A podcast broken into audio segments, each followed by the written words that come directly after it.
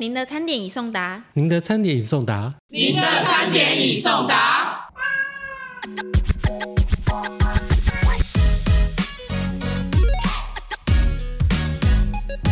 那时候其实就第四年了，就那时候已经不想考了，然后因为家里的期待嘛，毕竟就家里人就是永远不会满足啦。我相信所有人都有这种感觉，就是啊，你生了一个之后叫你生第二个，然后还是等下现在是在考分吗？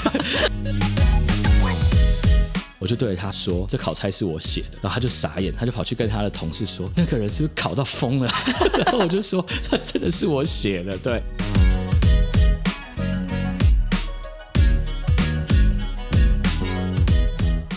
嗨，大家好，我是今天主持人苏崇编。本集是个人独享餐的第一集。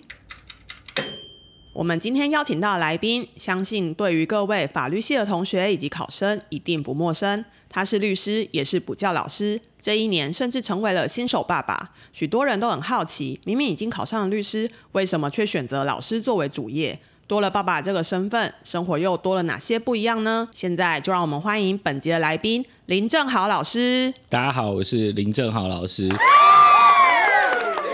第一集啦，就是能够成为个人独享餐这个 podcast 的来宾哦，那其实真的是感到非常的荣幸。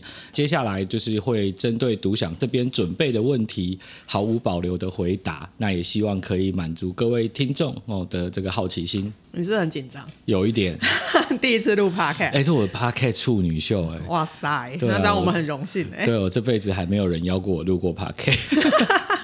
那嗯，我们就先就大家就是很好奇的一个，但我觉得这个问题其实有一点点八股啦。就是当初在成为是法律系学生之后，大家都有一个律师法官的梦。那你那时候会选择考律师，还是说就是哎，律师司法官都先考看看？当然，两个都会考啦。其实说实在，报名费真的也没多少，然后准备的东西几乎是完全重叠。所以以我那个时候来讲，律师、司法官两个考试都有准备。在放榜的时，就是我以我上榜那一年来说了，我的司法官的考试就是差一点点。我记得我们那一年好像。录取一百六十几个，但我的那个时候名次在两百出，两百左右。其实也没有差很多。对，然后我的律师那时候就考还不错，就考全国第三。那后来就想说，这就是一个命吧，因为我那时候有一个好朋友，那他也是我们这边的作者，就是周董周林里面的 周董。对，周很多人呢。对，周董周林的周董。那我们两个算是在大学的时候算是隔壁班同学，然后研究所的时候也是一起到台大去念书。然后那时候我们两个都也在准备国考。就那一年很有趣，就是哎，他司法官有上榜，但律师没有啊。我刚好律师有上榜啊，司法官没有，所以我就觉得啊，这就是一个老天指引你说你去做这个就好了，你不要那么贪心，留点名额给别人。所以对，所以我就想说，那就 OK 啦，差不多有一个律师可以作为未来的选择的时候，就不再那么执着于司法官了。哦，周董老师的经验是蛮特别，比较少听到司法官上，然后印象中他是这样，还是他其实两个都有上，我真忘记，但我印象中。他只有上一个，对，那蛮特别的。那在准备考试的时候，就是大家都有不同的心境嘛。但是在考试的当下，有没有一些比较有趣的东西？比如说像当时我自己在准备考试的时候，就有看到隔壁的考生是在他的座位下摆了水晶阵，水水晶阵，水晶阵，对，就是带了那种小柱子，然后把它放在座位下。然后我那时候看到的时候，我整个傻眼，想说：哇塞，这个是要做法吗？我那个年代考试其实没有冷气。就是我那个年代的教室，就是不会开冷气，那时候卡槽是超级热。我印象很深，是我有一年在考试的时候，我前面的同学他带了一盆水。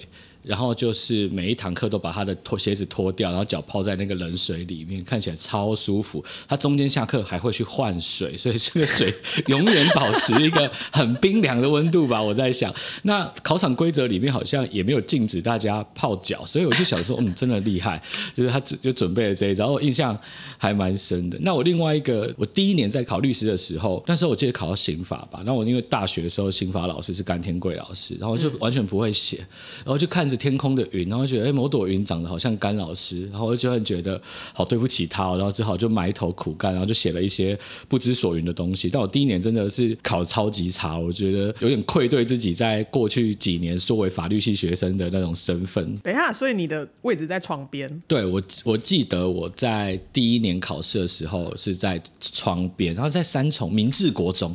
嗯我在三重明治国中，它是一个靠窗的座位，嗯然后我就忘记考什么了，因为我只记得我什么都不会。因为现在二试大部分都是在国家考场嘛。呃，我后来也有去过国家考对，场，因为那时候我在国家考场考试的时候，旁边有那个修纱窗，然后那个声音开过去，然后你就会一直听到哇玻璃，哇玻璃。然后那时候在准备考试的时候，心里会有一个，哎，那我等下要写什么？差一点就是把换玻璃写上去。我记得国家考场最有一个充满诅咒的招牌啊，就是欢迎再度光临考试里啊，是诅咒哇塞，哎，大家。这个很地狱对耶。啊，就诅咒大家再来一次。那那个招牌真的是，我不知道还在不在。我记得以前就是它是挂在路边，然后可能是考试里的里长挂的吧，就是希望大家可以再来考试里。这蛮糟糕的，是不是应该联署一下，请他就是比如说欢迎上榜之后来这里看榜单之类的。那呃，老师刚刚有提到，就是在考试的时候好像有分成几次嘛，对不对？所以代表老师不是第一次就应届就考上了。哦，对啊，对啊，那老师那时候在准备考试的时候，对于那个律师落榜或者是考试落榜这个心态是怎么调试的？就是考完试之后，其实会有一个低潮期。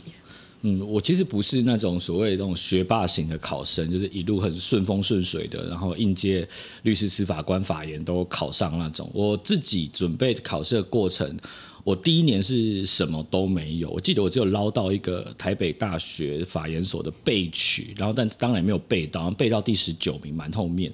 那后来就是在隔年的时候是有考上台大法研所。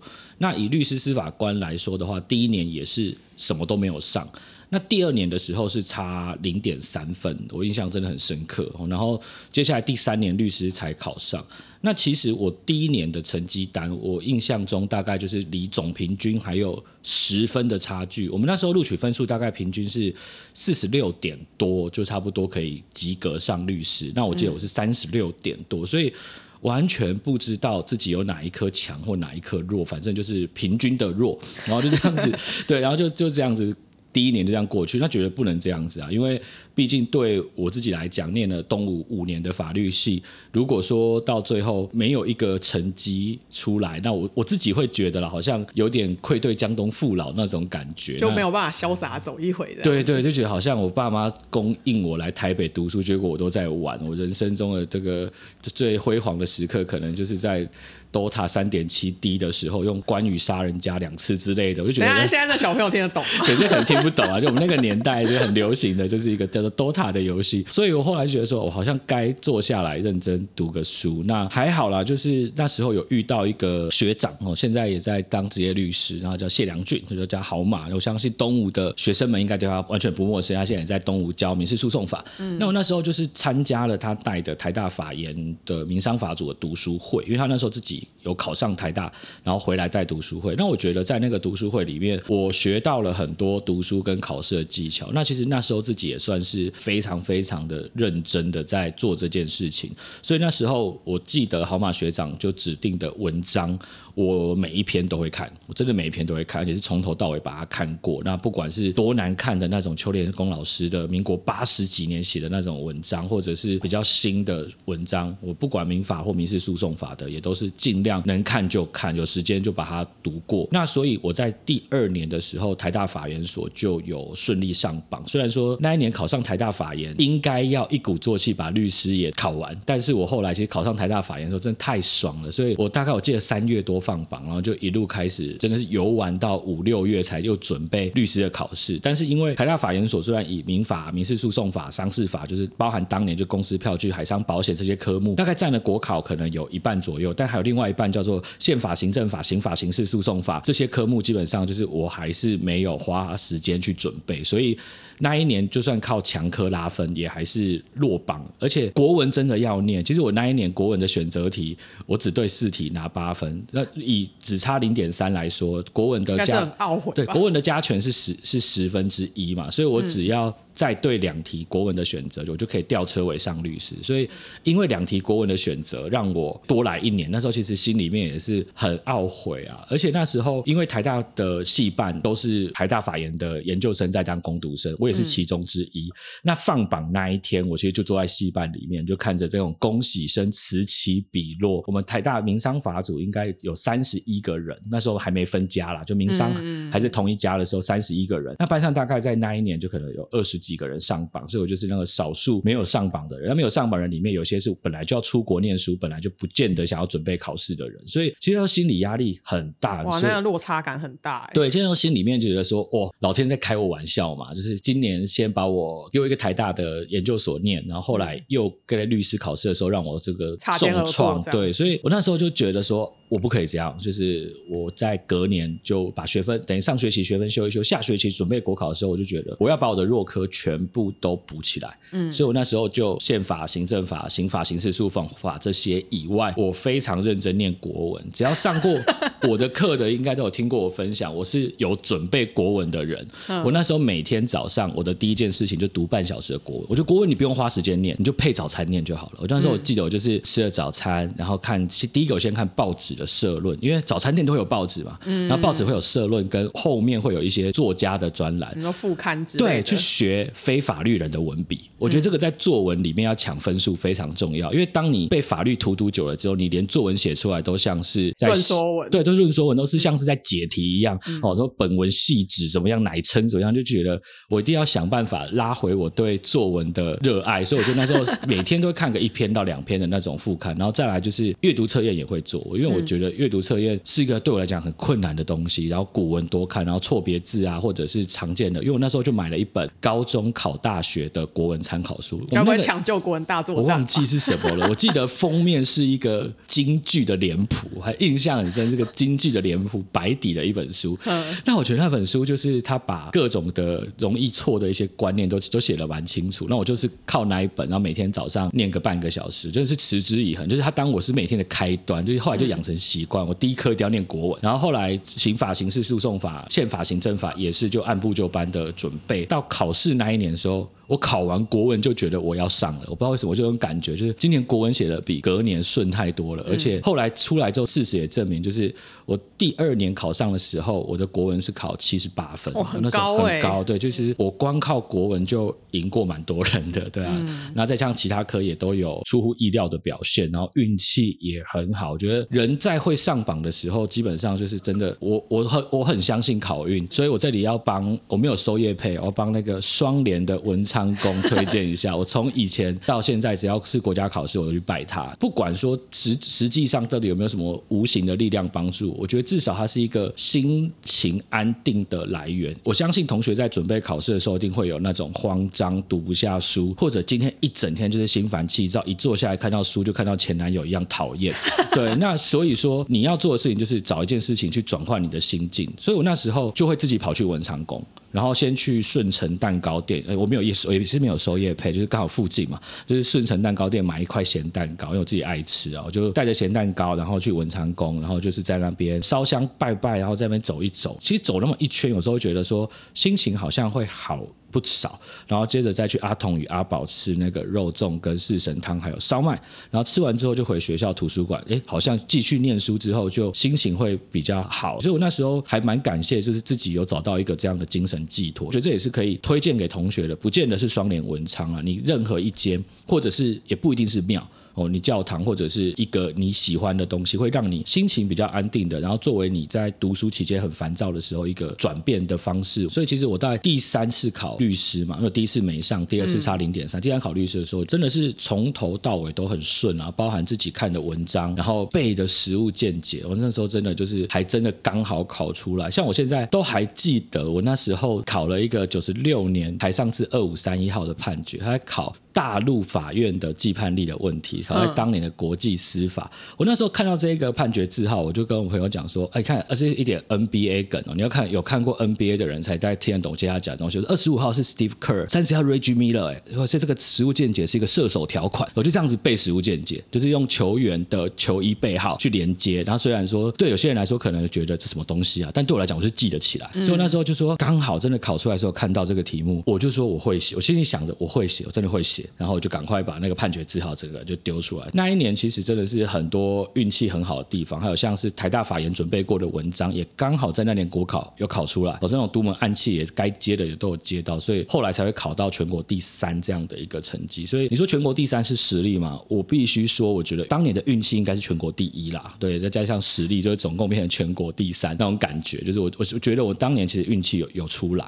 所以其实某部分来说，就是天助自助者，你一定是在这中间一定超级认真在读书，不然的话，就是不然你可能又又看得晕，然后又在想甘天贵老师的脸。对啊，我觉得就是当你运气来的时候，你要有实力去把那个运气接起来，你才有办法就是拿到一个比较好的结果。嗯，所以除了国际司法跟原本台大法研究考到文章之外，还有国文啊。那在那一年还有什么比较让你印象深刻的考题？就是原本其实自己不是那么擅长的，但结果竟然莫名其妙的，或者是哎突然灵光乍现，然后看到考点之类的吗？行政法吧，我跟正一下，刚那个九六台上二五三应该是强制执行法，因为他是考那个执行力的问题。嗯，对，我觉得那年行政法考莫名很好，因为我那时候只记得念了那个李泽老师的行政法，然后公关校外各单背一背之后，哎，都念行政法，现在考了六十八分，我自己也蛮讶异的，神高。对对，就是我自己觉得说，哦，真的是你问我那年考了什么，我真的也忘记了，但是好好几年前的事情。嗯嗯。但我就觉得说，那个部分确实是一个考运，我希望同学在考试的时候可以注意，就是不管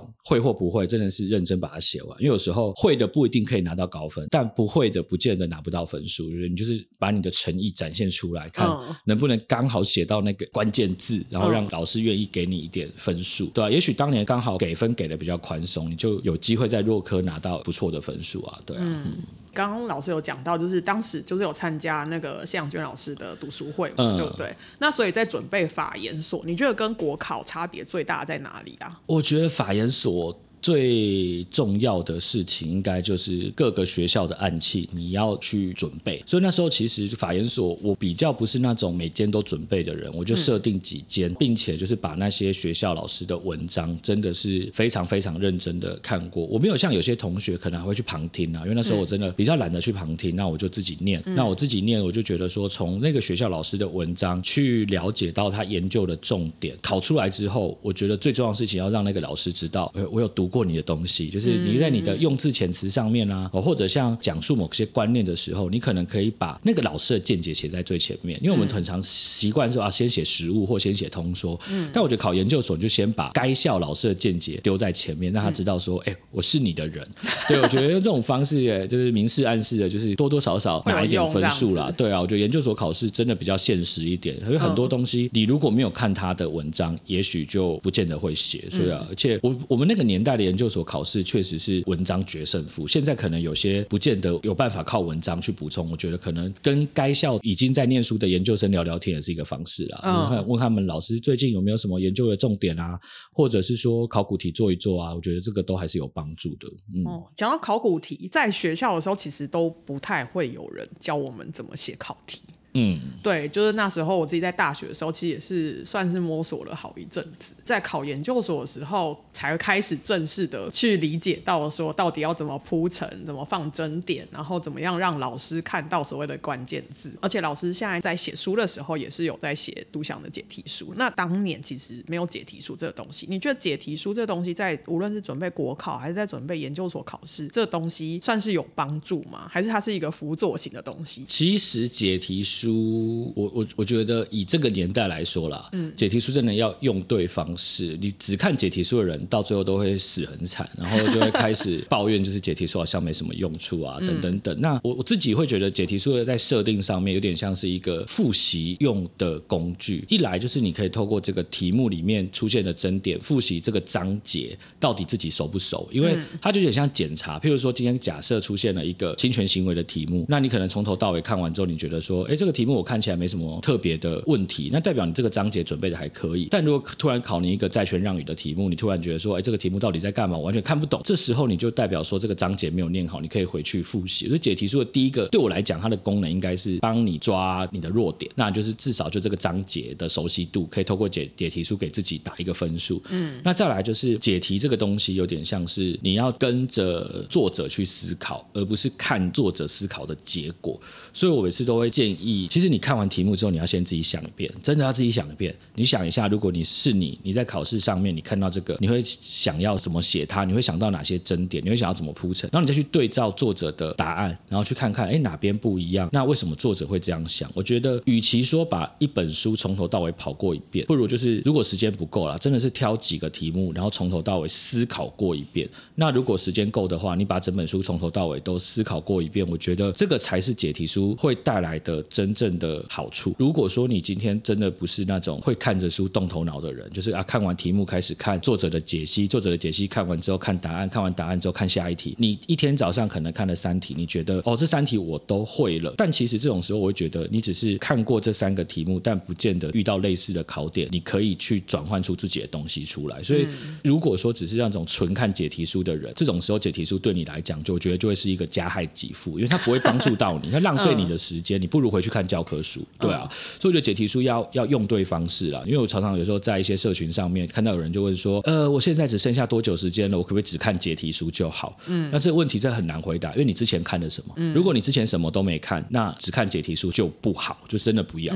但是如果说你之前已经至少正规的东西有准备过了，那你这段时间可能靠解题书来复习，我会觉得这是一个可行的方式啦。我们那个年代没有解题书，我们其实也没有这个东西可以看。那我也算是初代的解题书的作者，就很早很早也是在学人的时候就写了第一本解题书，然后后来才到独享来。那所以说当时生出这个东西来之后，也觉得这东西好像可以帮助学生，但也会害了学生。所以后来每次都会在序里面啊，或者是说在解题的时候苦口婆心苦劝大家，还是要去看一下那些重要的基本的东西，也不能只靠解题书，因为只靠解题书真的是饮鸩止渴，对考试的准备或者是对于那种知识的培养来说是没有什么太大的帮助。嗯，对啊。那当时是基于什么样？就是可能是雪阳姐说可以考民商法组，还是真的对民商法组比较有兴趣？自己对民商法组本身就有兴趣，因为我那时候大学的民法老师是凌晨二，我就吃了凌晨二全餐，从总则再总再个，然后物权刚好遇到刘宗荣老师，嗯，保险法也也是刘宗荣老师上的，基本上这种大师级老师上课就会让你觉得说，好像这个科目真的是蛮有趣的，你会觉得哎，我我有兴趣在这个地方继续准备。那还有那时候大学的民事诉讼法遇到吴崇洲老师，那对我来讲也是一个神一般的存在，所以我那时候觉得说，因为在东吴念书的过程中，民商法的老师对我来讲频率比较对，不是说其他老师不好，就是频率啦，我觉得就是频率比较对。那自己在念的时候也觉得比较念得进去，那有时候学习成绩这几科的表现也会比较好，就觉得好像这一个组别比较适合自己。再来就是很现实，因为那时候民商法组考试的科目基本上都跟国考有重叠，所以不太会多花其他的时间去念一些国考不考的科目。哦，那所以我那时候就决定以民商法组为我的准备的方向。之前老师的 FB 有提到，就是那时候已经考上了，你还被发了自己写的考差，这个可以跟大家聊一聊吗？那时候其实就第四年了，就那时候已经不想考了，然后因为家里的期待嘛，毕竟就家里人就是永远不会满足啦。我相信所有人都有这种感觉，就是啊，你生了一个之后叫你生第二个，然后没有没有？对对，就是你还没有结婚的时候叫你结婚嘛，你还你结婚了叫你生小孩，那你有律师之后就一定叫你考法官啊。我相信全部的考生应该都有面对。对这种家里的期待，那我那时候其实已经在工作了，就是已经在补习班工作，然后帮忙写考差什么的，然后也完全没有想要准备这件事情，特别还回花莲去考，因为顺便回，因为我花莲人啊，就顺便回家。对，然后花莲国风国中还是我国中念那个学校，就就是回回那个考场去。那那时候一到门口就开始有那种穿着背心发考差的人，然后说：“哎，这个是台北来的考差哦。”对，我就想说台北来考差没有比较厉害吧？然后我就走过去，我跟他说：“不用。”他说：“这台北来考差。”你真的不拿一份吗？我就对着他说：“这考差是我写的。”然后他就傻眼，他就跑去跟他的同事说：“那个人是不是考到疯了？”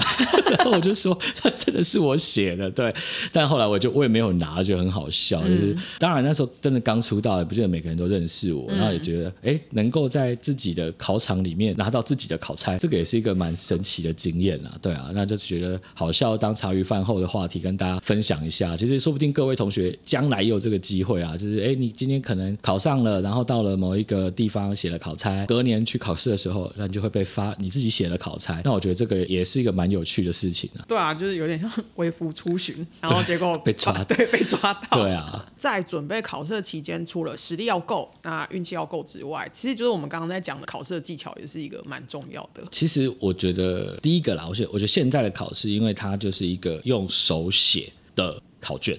它不是用电脑打字，嗯，所以你平常不写字的人，你在那一天，你真的读了再多的书，你还是会写得很痛苦。所以我觉得第一个技巧就是平常要练字，真的字要字要写漂亮。就我觉得写漂亮是一回事，就是至少要看得出那是什么字之外，你的字的大小跟速度，我觉得那是可以练的啦。就像你平常如果不练跑啊，突然你真的被就要就要去跑一场马拉松，你真的会疯掉一样。我觉得写考卷就很像是一个三天份的马拉松。那如果你平常不写字，你在考试的时候，你会觉得第一。科可能还好，你写到最后，你真的会崩溃，对，会崩溃，很痛苦。所以我那时候其实，我觉得我先天的优势大概就是写字这个部分，对我来讲比较顺手。我平常就是很爱写字的人。那再来，我觉得考试的技巧就是，通常在时间的控制上面，我会告诉自己，这题目我就算很会写，也不要花太多的时间在上面。反正我那时候一科，我印象中都是固定四题两个钟头，所以我大概一题有半个钟头可以写。我会写的题目就是给自己半个钟头，不会写的 也给自己半个钟。头，我觉得就是时间控制也很重要，因为我自己有一个经验，就是说，当你遇到会写的题目的时候，你很容易狂写，然后写到最后发现，我这题写了四十分钟，多写了十分钟，代表你后面就少了十分钟。你如果遇到那种需要思考的题目的时候，那十分钟其实会很关键。所以我觉得说，假设一个题目你真的再会写，假设一题二十五分，好，给你拿到二十分，超高的。但你其实如果简单写，能够拿个十五到十八分也很够啦。那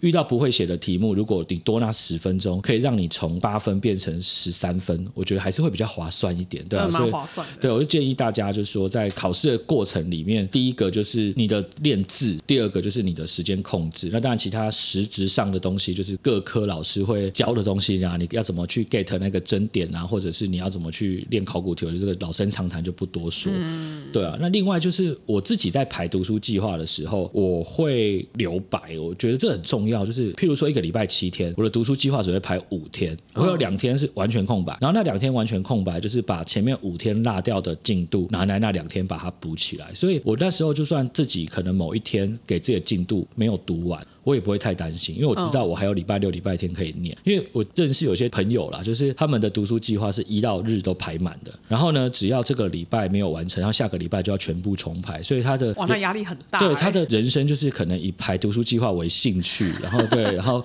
然后就一停不停的在排读书计划。那我自己是因为有给自己缓冲，我甚至有时候就是排四天留三天空白，让自己有多一点时间做一些自己想做的事情，或者是说至少把之前没有跟上的进度补回来。因为我觉得休息真的很重要了。我觉得所有人都一样，就是你把自己压在一个紧绷的环境当中，就会表现失常。希望能够说不要让自己那么紧绷，随时的保持一个弹性在。对我可能在准备的过程中比较能够撑得下去吧。那你那时候有安排运动吗？还是说你有留一些时间让自己去做一些比较休闲娱乐，比如说组模型之类的？因为我们都知道林正浩老师其实很喜欢逛模型店跟组模型。组模型那时候比较少，我觉得。念念大学那时候，因为组模型真的是比较少。那时候其实最大的兴趣就是还是打电动啊。我说就是玩玩二 K，然后就是每天大概就固定打一场，然后假日也是有时候跟朋友约去打球。就那时候还还是有在打球的，就打篮球的时候也会去运动一下。那大概就是比较简单的，偶尔去跟朋友打球。就是打球最重要的也不是真的在运动，就坐在球场下冷消尾，我觉得那个才是最舒压的哦，真的会让人家完全放松的一个一个休息啊。所以我觉得休息这件事。情就是不要让自己再有其他的压力了。你要找到一个可以让自己完全放松的方式，而且是没有任何胜负欲的事情。我觉得这个也很重要，因为我自己不太玩网络游戏，就是我后来都不太喜欢线上跟人家玩游戏的情况，是因为会有胜负欲。然后说输了，你就想要上诉，就再来一场，然后你就会好像太投入在那个地方，反而没有放松到。虽然是在打电动没有错，但变得也是另一种紧绷。所以我后来就决定，就是永远都是虐待电脑就好了，反正你就是拿着摇杆，然后每一场都赢电脑五十分，快乐这样就可以了。好，这集的内容就到这里告一段落。上半集我们是针对考试内容来做访谈，下半节的部分关于老师的生涯规划，以及最后为什么选择补教老师作为主业，还有。大家最期待的改版问题都会在下一集播出。想知道更多更精彩的内容吗？那我们下一道餐点见。